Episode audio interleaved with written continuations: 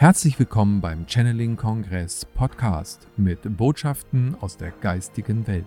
Erlebe Channelings, Meditation und Interviews mit den bekanntesten Experten und Medien. Schön, dass du da bist und viel Spaß mit dem nun folgenden Beitrag.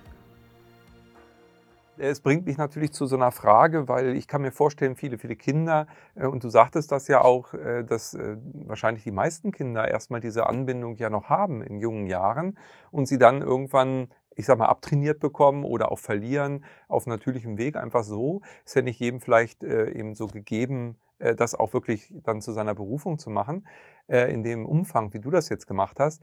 Aber wäre es nicht grundsätzlich in der Erziehung gut, also jetzt ein ich sag mal, eine Information, vielleicht ein Hinweis für uns Erwachsene, die wir Eltern sind. Äh, was würdest du dir denn gewünscht haben damals? Wie hätte man mit dir umgehen sollen? Oder andersrum, wie können wir als Erwachsene umgehen mit Kindern, die eben mit jemandem reden, den wir nicht sehen oder die etwas sehen äh, oder etwas hören, was wir nicht hören?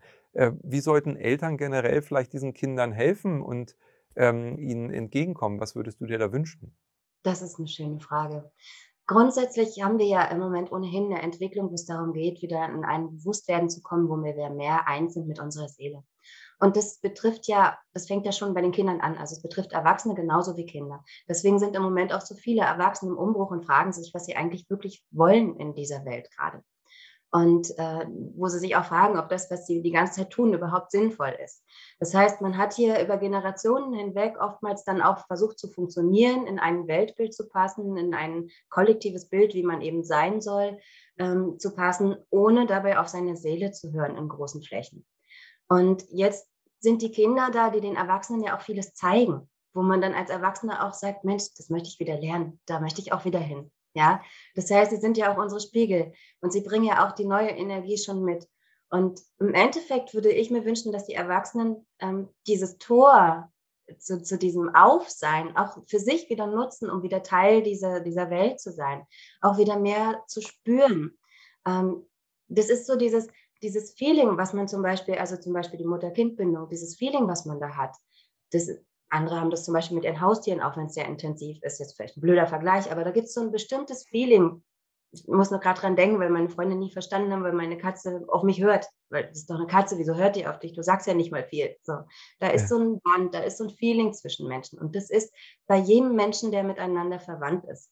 Egal wie sehr der seine Medialität wahrnimmt. Menschen sind mediale Wesen. Wir haben nur verlernt, über lange Zeit hinweg diese Sinne zu nutzen und auf uns und auf unsere Seele zu hören. Und da geht es darum, dieses Feeling wieder aufzubauen, wieder zu spüren, was braucht mein Kind jetzt? Was sendet mein Kind jetzt aus? Was ist mit ihm? Und dann kann man auch viel besser hören.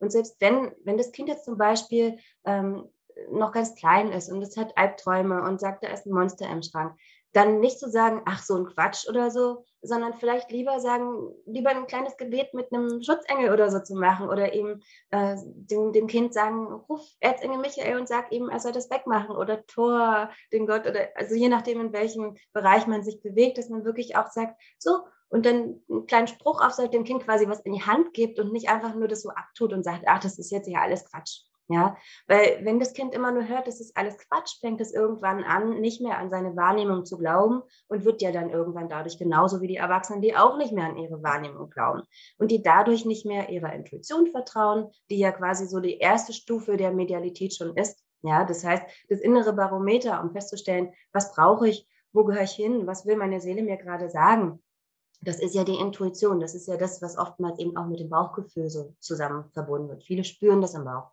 Manche sind da sehr, sehr fühlig. Ja? Und wenn man das, anstatt zu überhören, achtet, auch den Kindern gegenüber, diese, diese Verbindung, dieses Feeling behält und den Raum gibt, dann können die sich auch entfalten.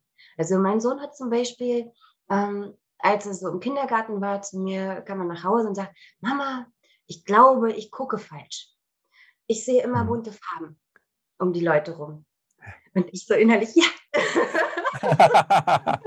habe dann zu ihm gesagt, ja, ähm, das, du, du guckst nicht falsch. Das gibt es tatsächlich, aber wisse, dass es nicht jeder sehen kann und du vielleicht auch nicht mit jedem drüber reden kannst. Ja, also ich habe ihm das gelassen. Ja, ich habe ihn allerdings auch nicht irgendwo hindrängen wollen, weil ich fand, für mich war der Weg nicht einfach. Es dürfte heutzutage einfacher sein, weil einfach mehr Menschen offener sind dafür. Ähm, und ich möchte ihn dann nicht irgendwie zu irgendwas zwingen. Ich lasse ihn immer frei. Aber was man eben beobachten kann, ist, die Kinder sind sehr frei, die nehmen sehr viel wahr. Wenn ich kleine Kinder irgendwo in der Bahn oder auf der Straße treffe, die bemerken schon Dinge, die gucken, oh, die merken ganz genau, wenn irgendwas ist oder so. Gerade wenn man mhm. in dem Moment gerade Geistkontakt hat oder so. Die kriegen so viel mehr mit, als die Erwachsenen oftmals denken. Und in der Hinsicht kann man ihnen vielleicht einfach auch herzmäßig mehr Vertrauen schenken. Also ich habe zum Beispiel auch nie mit meinem Kind so in so einer Gaga-Babysprache geredet, was so einige machen. Weil das war doch ja. kein dümmliches Wesen. Warum soll ich nicht ganz normal mit ihm reden? Also, Super. Ja. ja. einfach ein Gefühl und ein Vertrauen für den Weg auch des Kindes äh, aufbauen. natürlich ja. brauchen die trotzdem Halt und, und irgendwie eine Anleitung, was im Leben sie jetzt da auch machen müssen, sonst machen sie nur noch, was sie wollen. Ähm, aber also so, so, Strukturen oder Hinweise, was Werte, natürlich gibt man da mit, was man mitgeben kann.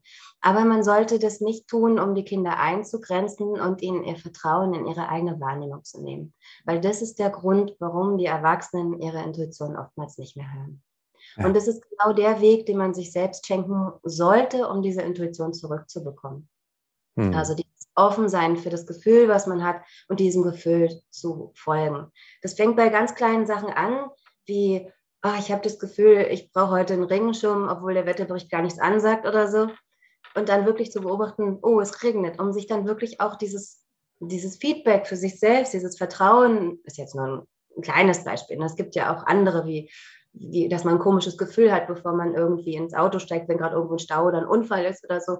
Da gibt es ja ganz verschiedene Dinge. Oder man spürt schon, äh, wie es jemandem geht und dass man da einfach mehr Vertrauen reinsteckt in diese kleinen Empfindungen. Und je mehr Vertrauen da reingesteckt wird, desto größer werden diese Bahnen, die dann wieder benutzt werden in uns.